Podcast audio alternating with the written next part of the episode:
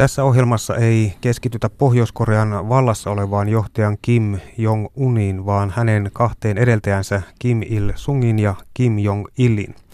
Sillä he ovat tekonsa jo tehneet. Kim Jong-un on toistaiseksi vasta päässyt otsikoihin lähinnä ohjuskokeilla ja lihomisellaan, kun hänen edeltäjänsä kunnostautuivat pornografialla ja tapattamalla ihmisiä.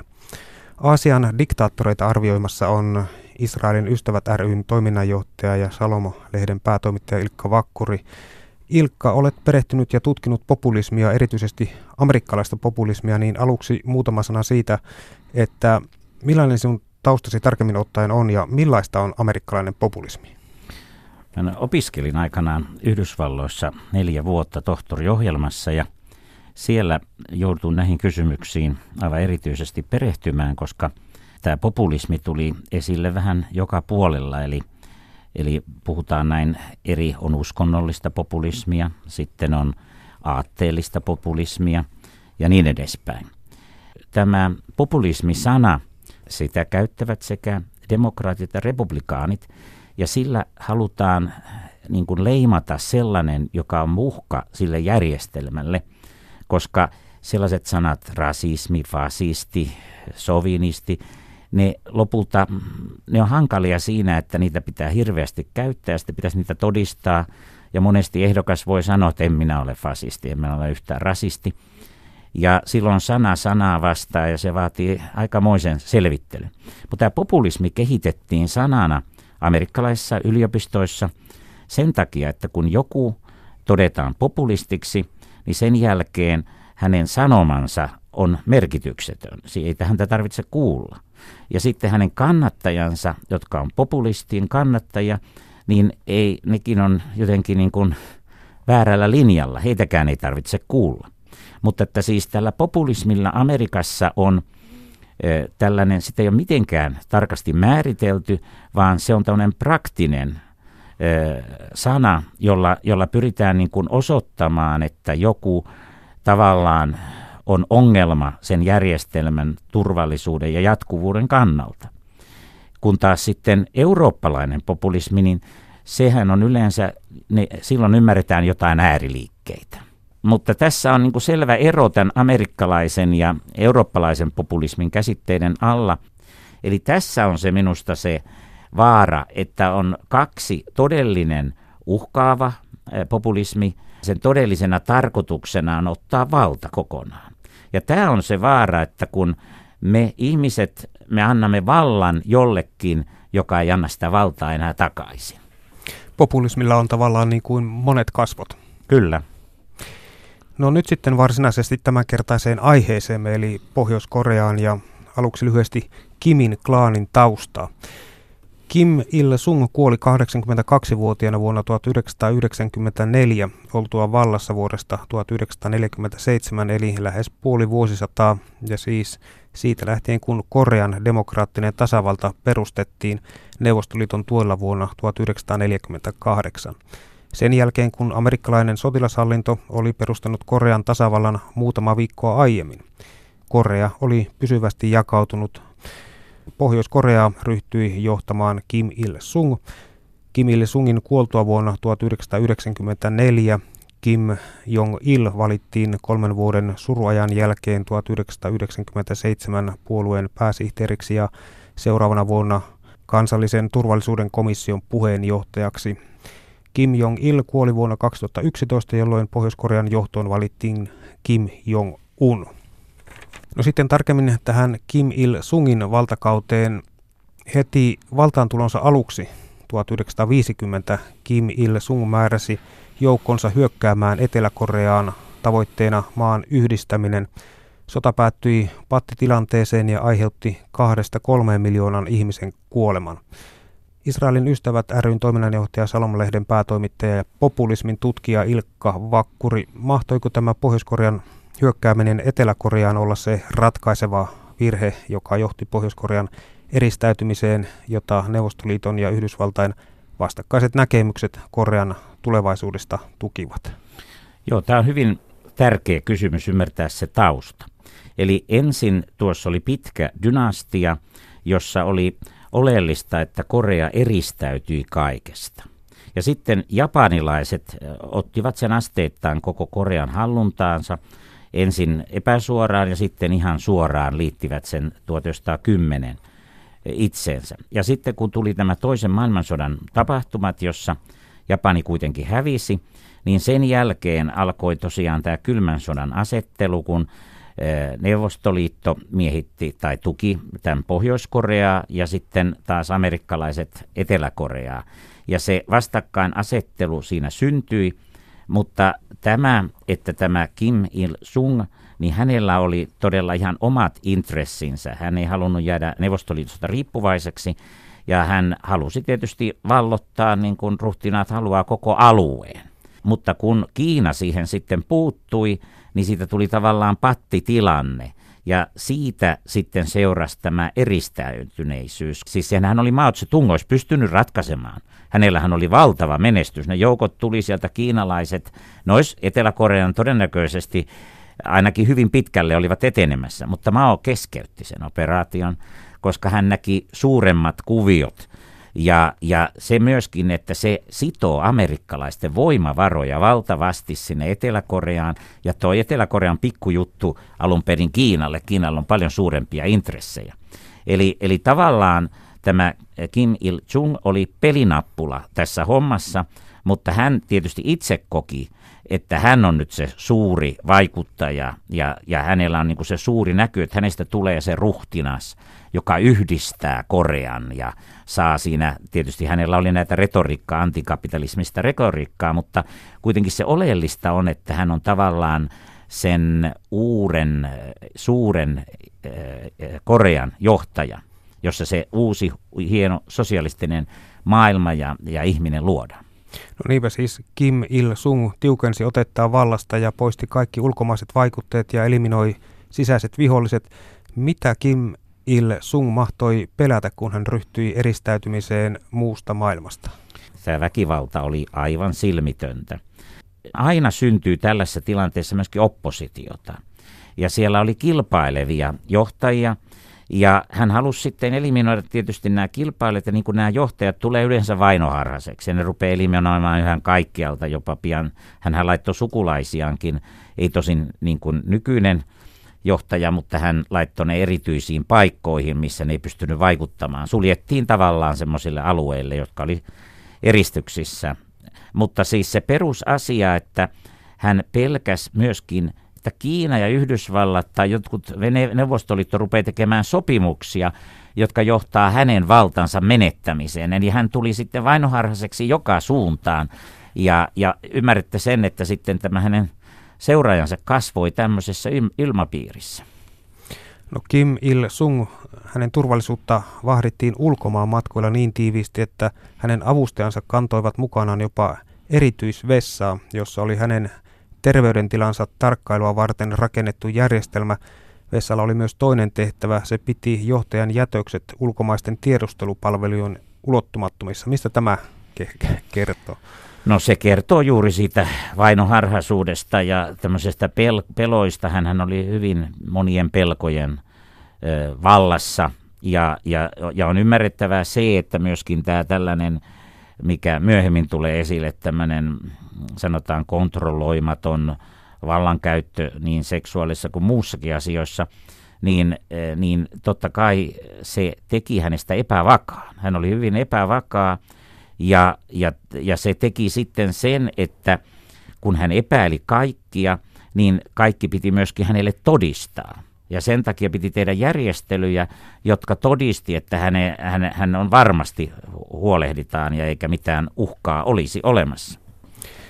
No Kim Il-sungin pelot eivät siis kuitenkaan todellakaan ole aivan tuulesta temmattuja, sillä vuonna 1953 11 puolueen jäsentä yritti kaapata vallan ja heidät sitten teloitettiinkin pikaisesti. Lisäksi seurasi puolueen puhdistus, 10 000 ihmiset lähetettiin työleirille, jollaisia Pohjois-Koreassa on edelleen. Eli näin syntyivät siis Pohjois-Korean työleirit muun muassa. Joo, se on totta, mutta pitää nyt muistaa, että meillä on tietysti nykyisin ilmakuvia ja niin poispäin, josta voidaan päätellä ja on loikkareita näistä työleireistä, mutta se todellinen niin kuin määräähän me ei edes tiedetä, että siis tämä työleirien käyttäminen on ollut todella ilmeisesti valtavan suurimittaista. Ja kysymys ei ole vain siitä, että jotkut suljettiin rangaistukseksi jonnekin, vaan myöskin siinä on kysymys kontrollista. Eli ihmiset, sehän oli aika raakaa, että jos vaikka älymystö asettui vastustamaan johtajaa, niin älymystö siirrettiin työleirille ja se perusteltiin, että niiden pitää tehdä sitä käytännön työtä, ettei se yliopistotyö ole niin tärkeää. Ja tämä kaikki heikenti sitten sitä maan taloutta ja sen päätöksentekoa, kun ei älymystö enää uskaltanut eikä heillä ollut mahdollisuutta vaikuttaa vaikkapa siihen, että miten maatalouspolitiikkaa hoidetaan tai jotakin muuta. Eli tämä vieraantuminen todellisuudesta oli varmasti hyvin voimakkaasti hänen kohdallaan todellisuutta. Kim Il-sungin hän loi kaikkialle leviävän henkilökultin ympärilleen ja kyseessä oli poliittinen filosofia, jonka perustana olivat Kim Il-sungin jumalalliset kyvyt. Ilkka Vakkuri, kun olet tutkinut populismia, niin voiko sanoa, että Kim Il-sung pyrki Kristukseksi Kristuksen paikalla? Tämä ajatus, että on Jumala tai Jumalan poika, joka on ihan siellä Rooman keisareillakin, niin se on kyllä kummallinen asia muuten, että näin siinä ihmisille käy. Että nämä henkilöt, jotka tämmöisen järjestelmän kautta sinne pyrkivät, niin ne on yleensä poikkeuksellisia ihmisiä.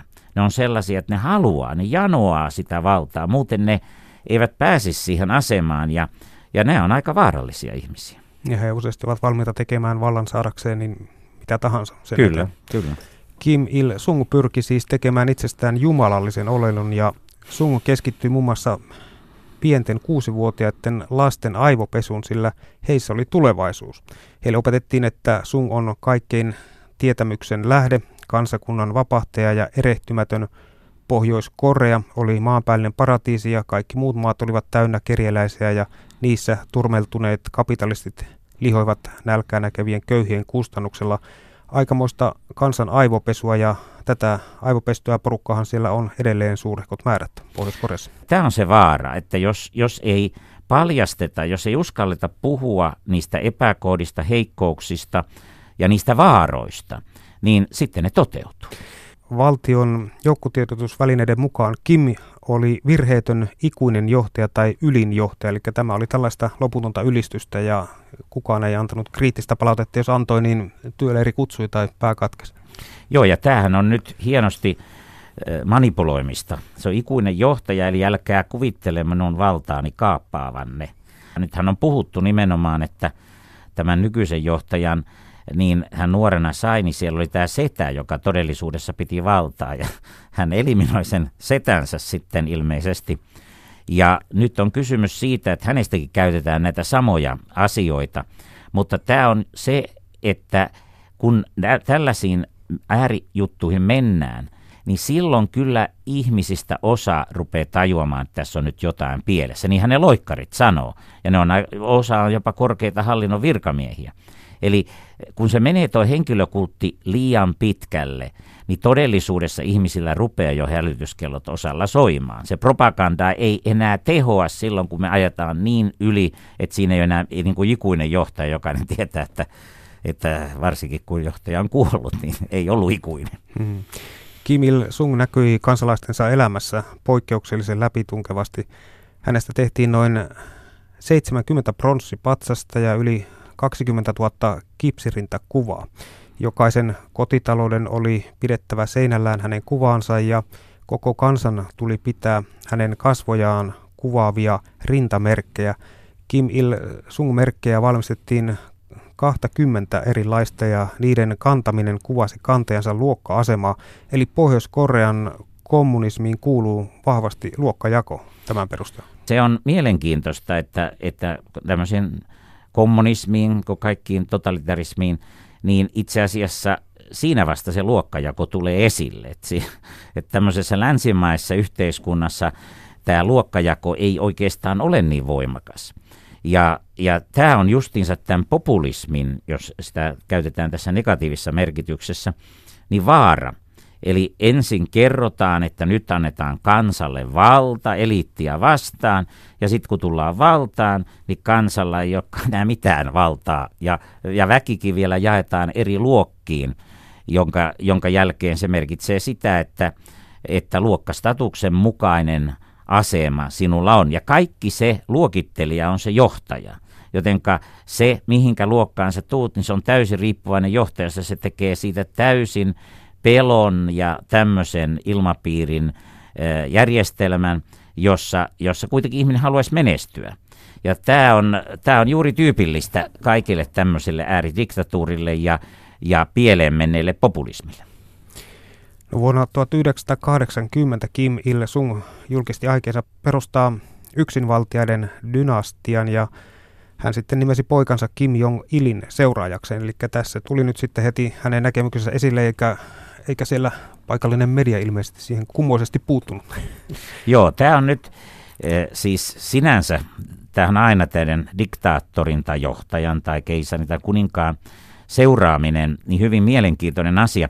Mä tässä sen verran, että kun tämä on ollut ongelma kautta aikojen, niin en tiedä, tietääkö radion kuulijat sellaista asiaa, että miten aikanaan siis sanotaan Roomassa esimerkiksi ja Kreikassa, kun todettiin, että tämä sykudynastia on huono asia, kun ne pojat, jotka kaiken perin oli yleensä, tuli laiskoiksi ja hankaliksi ja kaikki meni pieleen. Ne kehitti järjestelmään, että otettiin ottopoika. Esimerkiksi Rooman keisari saattoi ottaa ottopojan. Julius Caesar otti ottopoikan Augusta, hänestä tuli keisari. Ja tämä on hyvin mielenkiintoinen ajatus, eli miten pielessä se on, että otetaan oma sukulainen, joka todennäköisesti on korruptoitunut ja menettänyt kaikki uudet ajatukset. Hän noudattaa vain sitä isänsä ajatusta. Ja tässä olisi varmaan niin kuin tärkeää, että ei tosiaan missään systeemissä luota sitä, että tosiaan sukulaiset seuraa automaattisesti, koska se ei tuo mitään sellaista uutta, jota taas tarvittaisiin. Ja se helposti tekee sen korruption ja tekee sen, että tavallaan tämä järjestelmä, jonka se isä on luonut, niin se jatkuu ja se tulee yhä julmemmaksi ja yhä pahemmaksi ja kansalla on yhä vähemmän sanottavaa. Eli periaatteessa, jos haluaa luoda menestyksekkään dynastian, niin kannattaa niin perustaa se tällaisten ottolasten varaan. Niin, no se on sikäli, että muistat Rooman aikanaan, kun diktaattori valittiin ennen kuin sitten Julius Caesar tuli pitemmäksi aikaa ja myöhemmin häistä tuli sitten pyrittiin olemaan koko ikänsä. Niin se diktaattori otettiin vaan tuolta jostakin pellolta, jossakin sodan tai kriisin hetkessä, ja hän oli muutama vuotta jo, että se oli yksi johto, kun sodassahan tarvitaan, ei sitä voi 10 johtajia olla, ja se toimi. Mutta se ongelma oli sitten, että diktaattori ihastui olemaan pitempään, ja niin sitten alkoi tulla järjestelmä, jossa se diktatuuri ja diktaattori oli pysyvä, ja pyrki sitten suvussakin seuraamaan. Kim Il-sung tuki myös terrorismia ja erityisesti mitä tuli naapuriin Etelä-Koreaan. Vuonna 1983 Pohjois-Korea murhasi 17 eteläkorealaista virkamiestä ja vuonna 1987 ammuttiin alas eteläkorealainen matkustajakone ja 115 ihmistä sai surmansa, että tällaisiin tekoihin oltiin valmiita. Joo, ja tämä on tietysti, me ymmärrämme, että siis paljon muuta tehtiin, että siis niin kuin yleensähän tiedostelupalvelut tekee paljon sellaista, mistä me emme tiedä koskaan. Ihmisiä sairastuu ja todellisuudessa se on myrkytystä tai jotakin muuta. Mutta siis tämä terrorismi ulos ja sisäänpäin, niin tähän tietysti rajoitti jonkin verran, koska hän oli eristyksissä. Ja tällä tavalla, mutta kuitenkin tämä tällainen terrorismiin osallistuminen on varmaan ollut laajempaa epäsuorasti kuin mitä nyt tässä mainittiin, mutta se on tyypillistä, että kun välinpitämättömyyttä toisista ihmisistä ja heidän kohtalostaan.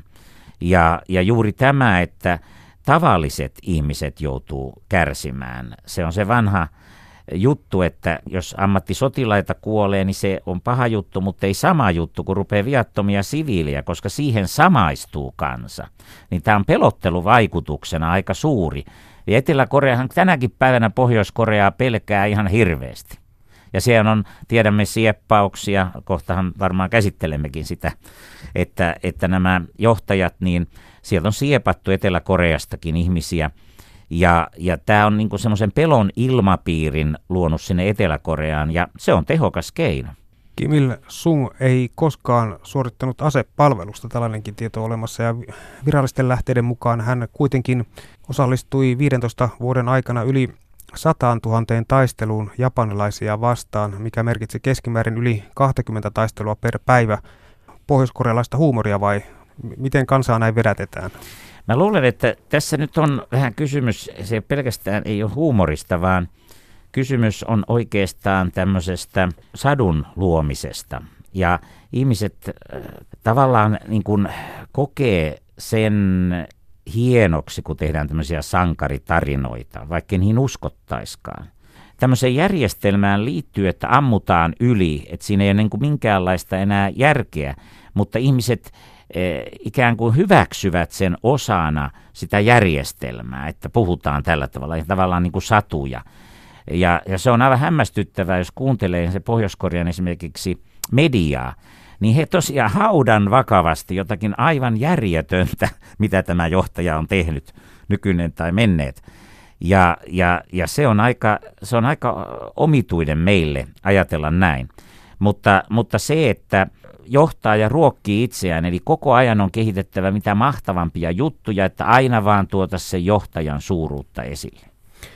Ja tavalliselle kansalle hyvin näkyi tällainen, että Kim Il-sungille rakennettiin kaikille maanteille oma henkilökohtainen kaista, ja näin tämä paikallinen messias pääsi sitten vaeltamaan nopeasti paikasta toiseen ja kansa sen kun köyhtyi.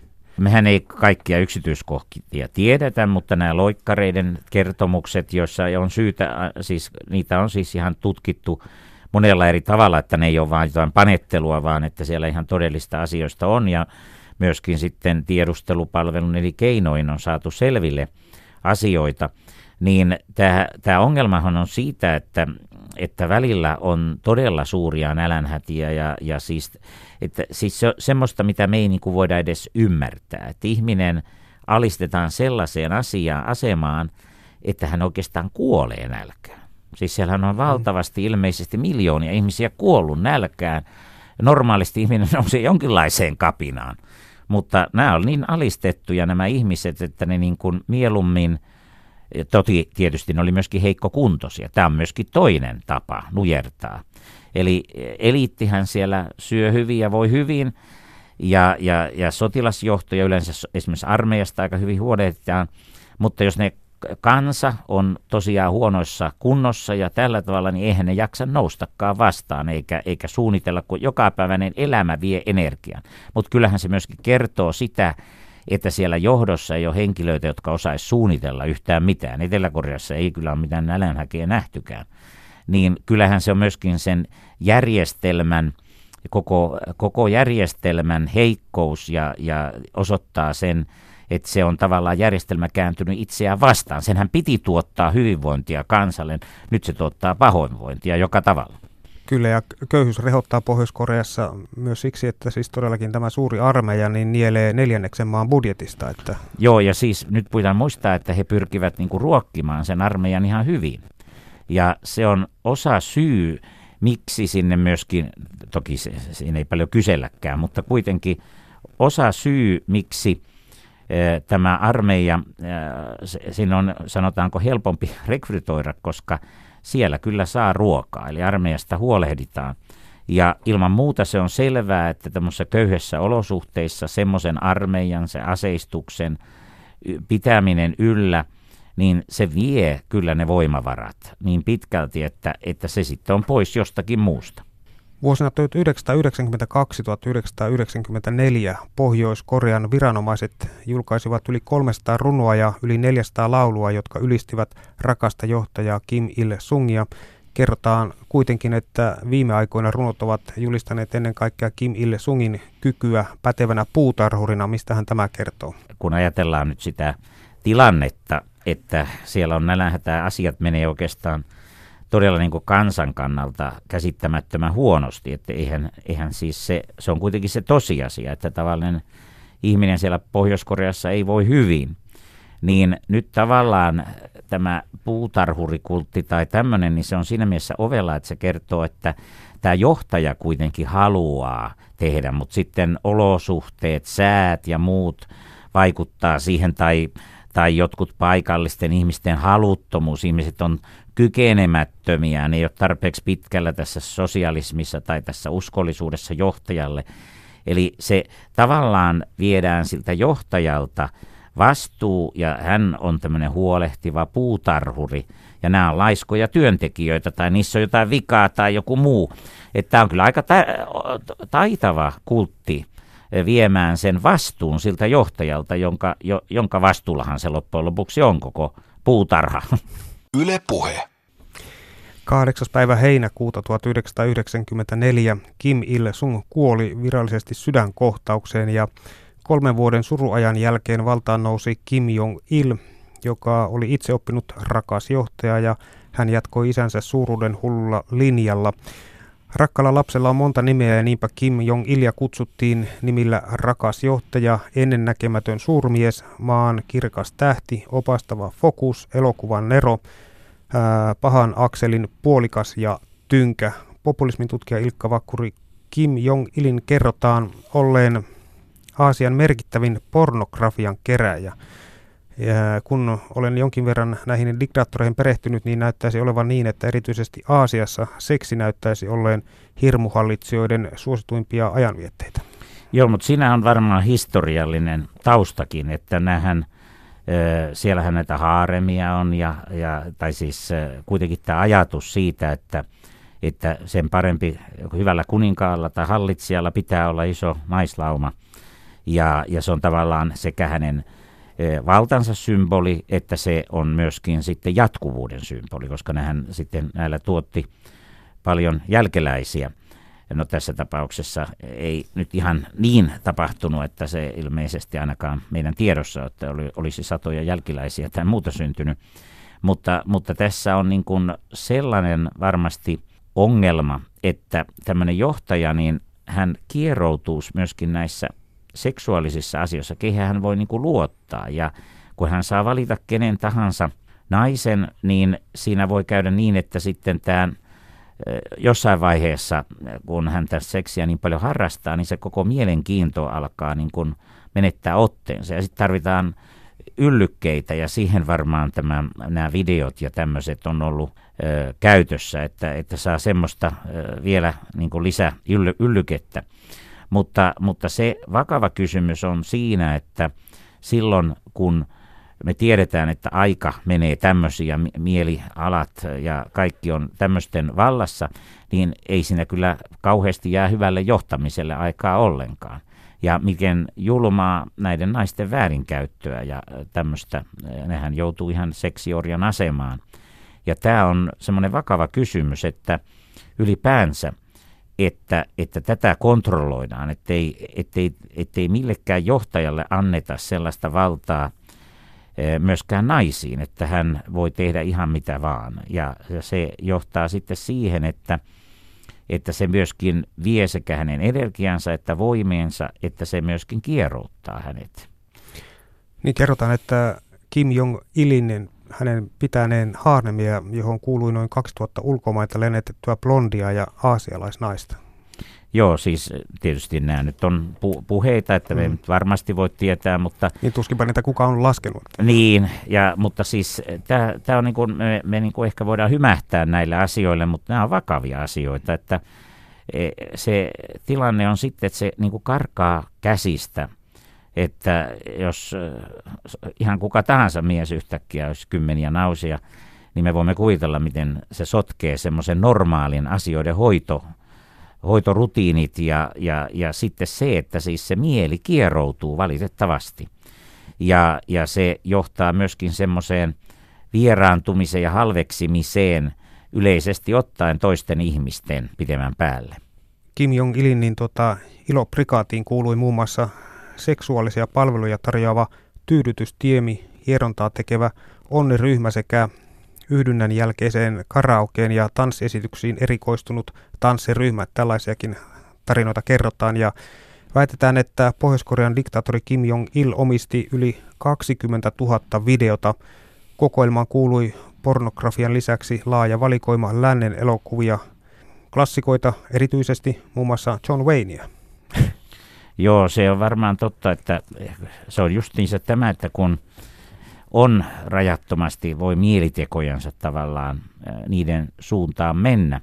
Mutta se on juuri se, että jos ihminen kaikki rupeaa hänen ympärillään ja koko se järjestelmä, sen ihmisen mielihaluja ja tekoja toteuttamaan, niin siitä tulee mielivaltaa ja siitä tulee sellaista, että sanotaan näistä elokuvistakin, siis nämä sankarit, elokuvasankarit, niin samaistuminen, niin minusta se on nähtävissä hänen toiminnastaan, että hän oli niin kuin semmoinen lännen sankari, ampui tuosta kenet halusi.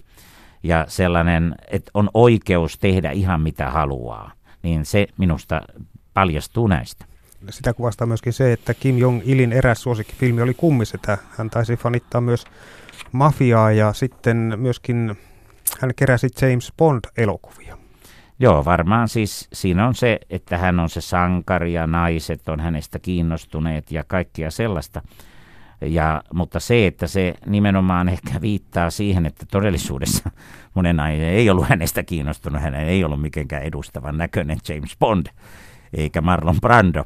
Että siinä oli myöskin ehkä hän niin kuin halusi ihan samaistua johonkin tällaiseen kulttihahmoon, jota hän niin kuin kuvitteli, että naiset tykkää, mutta että tämä kaikki vaan johtuu siitä, että se normaali asia alkoi hänessä kieroutua.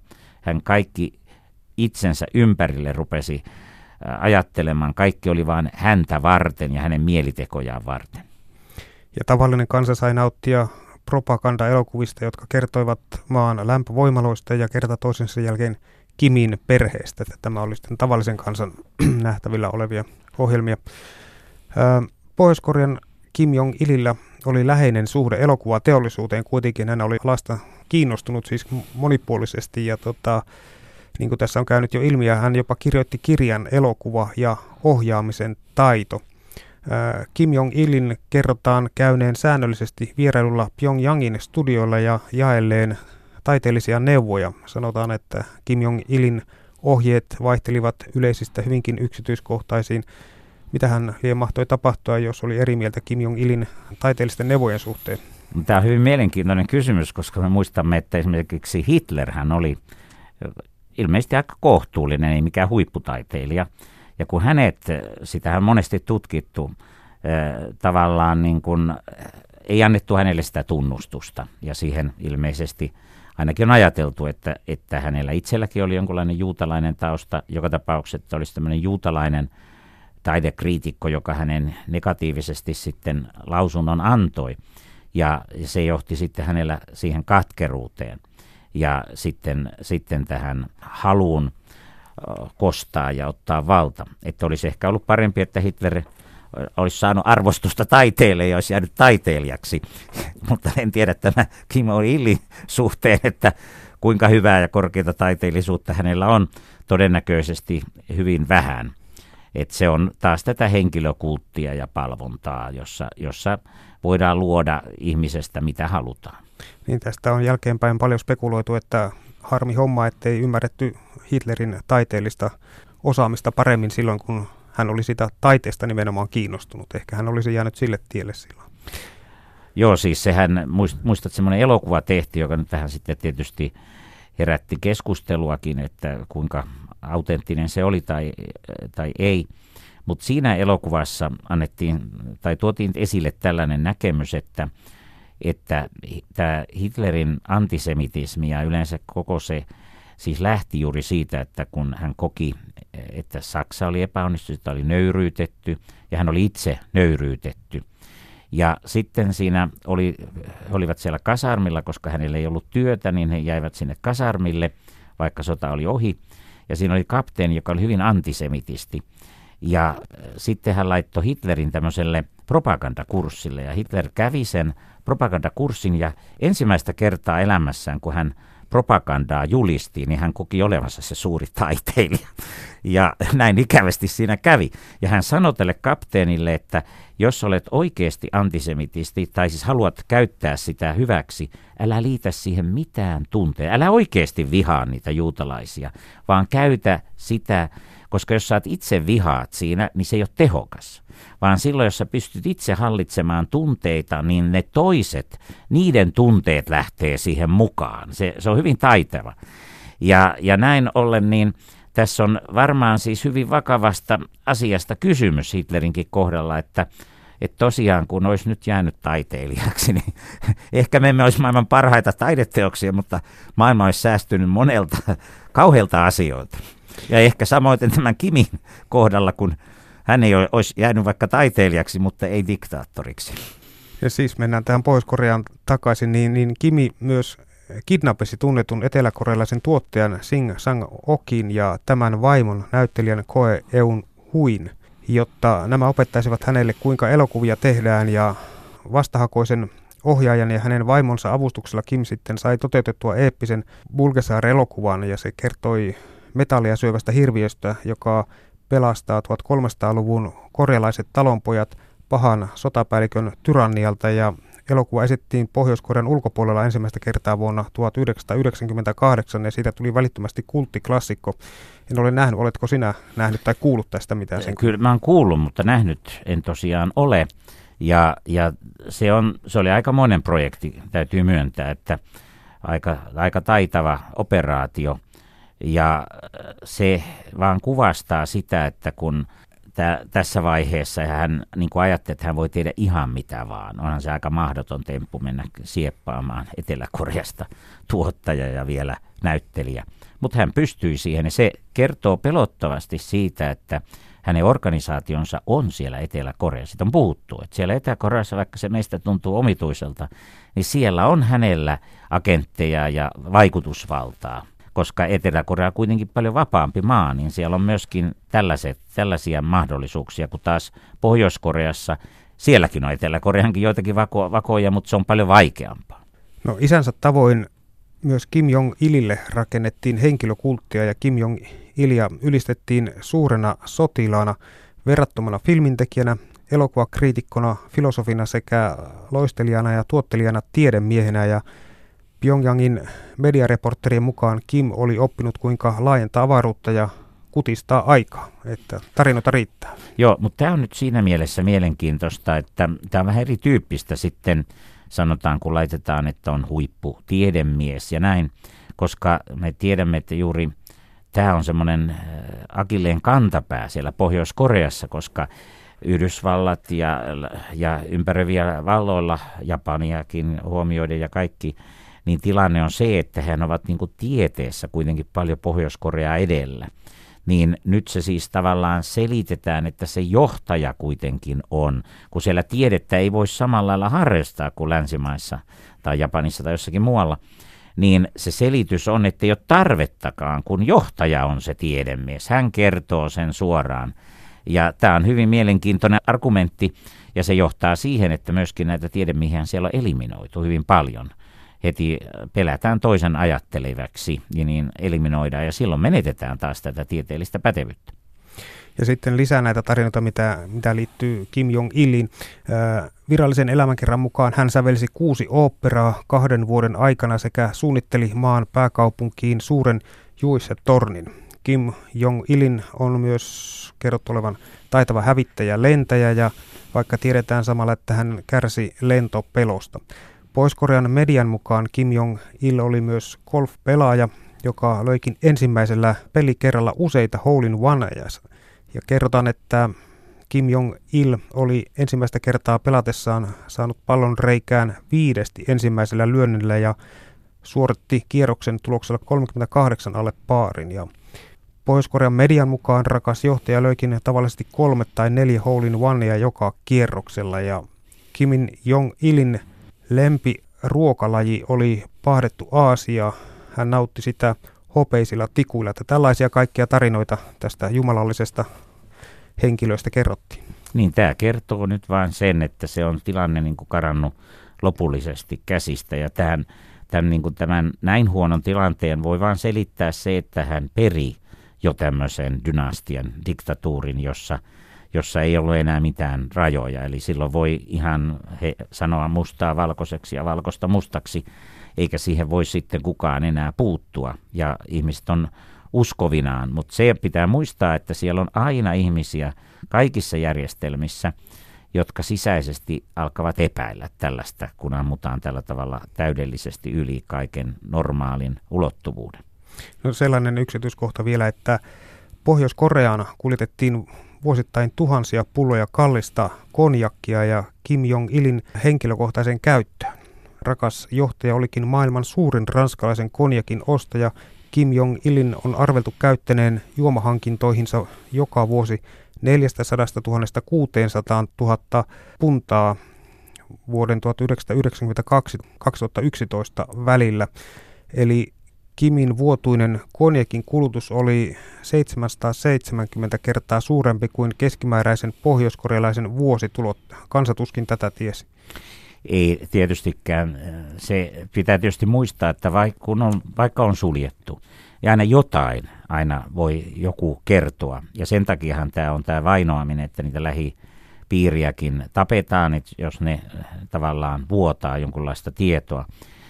Mutta sen ymmärtää, että kun lähdetään niin kuin tämmöiseen alkoholin kulutukseen tai minkä tahansa, niin silloin myöskin ikävät seuraukset. Eli sen johtajan kaikista, mitä me tiedämme, niin terveys ei nyt ollut mikään paras mahdollinen. Ja sekin heikenti hänen toimiaan, että hän voisi toimia järkevästi. Ja sitten tämä kaikki on nyt se ongelma on tässä, että johtajanhan pitäisi toimia kansan hyväksi. Nyt hän saattaa itsensä sellaiseen kuntoon ja sellaiseen tilanteeseen, jossa hänellä ei niin kuin ole edes edellytyksiä toimia kansan hyväksi. Sehän on niin kaukana siitä, mitä kansa tarvitsee. Ne ei todellakaan varmaan tarvitse konjakkia, vaan ne tarvitsisi leipää ja ihan konkreettista ruokaa. Ja myöskin tietysti vapauksia. Ihminenhän on luotu ja haluaa olla myös vapaa. Niin tämän perusteella voisi ajatella, että Kim Jong-il oli seksihullu alkoholisti. Ja maatila on sen mukainen. Se on vakava kysymys, koska se ei tuhoa ainoastaan sitä ihmistä itseään, mutta tässä tapauksessa on johtaja, niin se tuhoaa muita. Koko kansa kärsii. Ja sitten sanotaan, että Kim Jong-il on hänen huhutaan piilottaneen suuria summia maansa varoja sveitsiläisille pankkitileille, että miten liemahtaa olla. No, tähän emme varmaan voi ottaa kovin perusteellista kantaa. Joo, mutta se on, että yleensähän johtajat varautuu jollakin lailla siihen, että ja sijoittaa rahojansa, mutta tosiaankaan emme voi tätä tarkkaan tietää, kun on ne pankkisalaisuudet. Niin, sitä mä näkin ihmettä, että miten tällainen tieto on mahtanut sitten minunkin käsikirjoitukseeni tulla, mutta jostain sen olen kaivannut.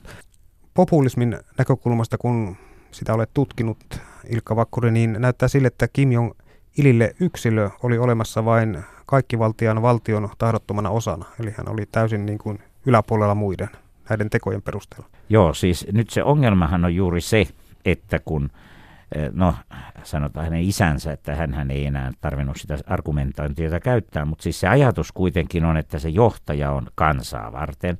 Hän huolehtii sen kansan hyvinvoinnista, kun kansa kunnioittaa ja palvoo häntä. Mutta siinä vaiheessa, kun sieltä palvontaa vaan vaaditaan ja kansa unohtuu, niin siinä kärsii kaikki.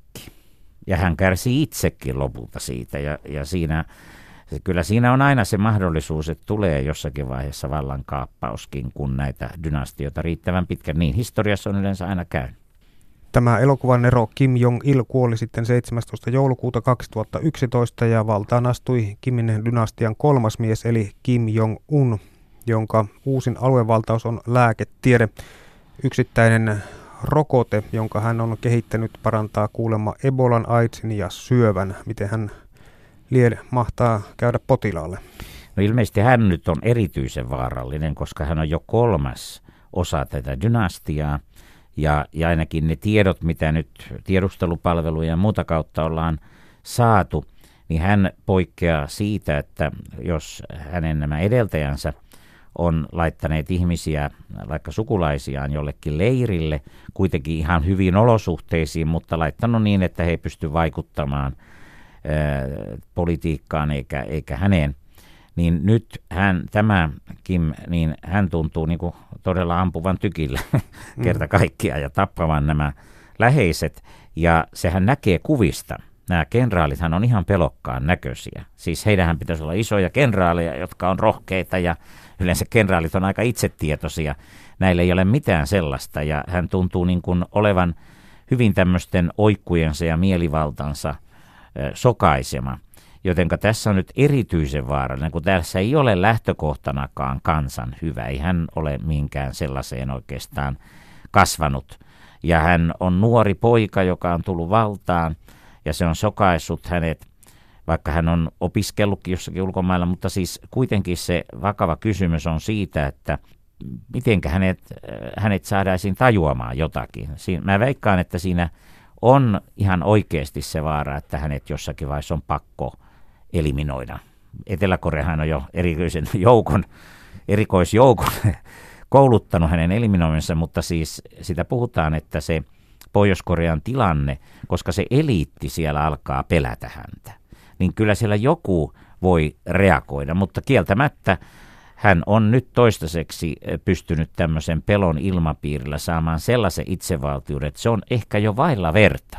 Siis ei varmaan Stalinkaan ollut tämmöisessä asemassa. Siis minusta tuntuu, että Stalin teki kaiken maailman hirveitä tekoja ja eliminoi ihan läheisiään ja näin. Mutta tämä tuntuu olevan, että tämä on niin kuin ihan pohjaton. Että hän voi tappaa tosta vaan, tapatuttaa jonkun läheisen. Ja se on sellainen asia, että siis kun nämä ydinaseet ihan oikeasti ilmeisesti on heidän tavoitteenaan ja jos he sen saa, niin siinä voi olla ensimmäistä kertaa ihan niin hullu, että hän niitä laukaisee. Mutta mä luulen, että silloin nämä naapurusvaltiot seuraa tarkkaan, että joku reagoi vähän ennen kun näin tapahtuu. Koska jos ne ydinaseet tuhotaan siellä Pohjois-Korealla, niin tuleehan sitä laskelmaa Etelä-Koreankin, mutta se on paljon pienempi asia kuin että ne keretään laukasta. Mutta nämä on vakavia asioita, että ajatella, että yhden ihmisen kunnianhimo voi johtaa koko kansakunnan tuhoon. Ja jos hän saisi näitä ydinaseita riittävästi, niin kyllä tämä koko maapallo kärsisi.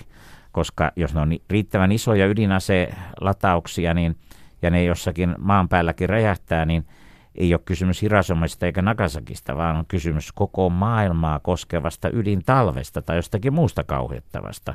Tsernobylit on ihan pikkujuttuja tai jotkut tsunamit tämän rinnalla. Eli kysymys ei ole todellakaan mistään tämmöisestä teoreettisesta uhkasta, vaan ihan konkreettisesta, koska yleensä, vaikka Kiinankin johto, niin ne on ihan toisenlaista. Ne on kuitenkin siellä, ja sielläkään ne ei ole samaa sukua yleensä olleet, ja niillä on kuitenkin se idea, että ne säilyttää, ne ei uhraa kuitenkaan koko kansaa, eikä Kiinalta nyt odoteta, että se nyt lähtee ydinsotaan oikeasti Yhdysvaltain kanssa, eikä myöskään Venäjä ainakaan tällä. Mutta siis kaikkein vaarallisen on melkein tämä Pohjois-Korea. Toinen on tietysti Iran, mutta Iraninkin kohdalla en usko, että se niin suuri se vaara on. Että tämä on nyt sellainen asia, mikä meidän kaikkien pitäisi vakavasti suhtautua.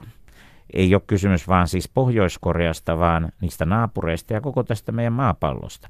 Eli jonkun pitäisi pystyä keskeyttämään tämä ydinaseiden leviäminen ja niiden voiman kasvattaminen sellaisiin käsiin, jotka oikeasti voi niitä käyttää toisten vahingoittamiseksi. Jäämme nyt sitten odottamaan Kim Jong-unin muita edesottamuksia suurella mielenkiinnolla, varsinkin jos hän on viettänyt nuoruusvuosiaan isänsä videoita katsellen.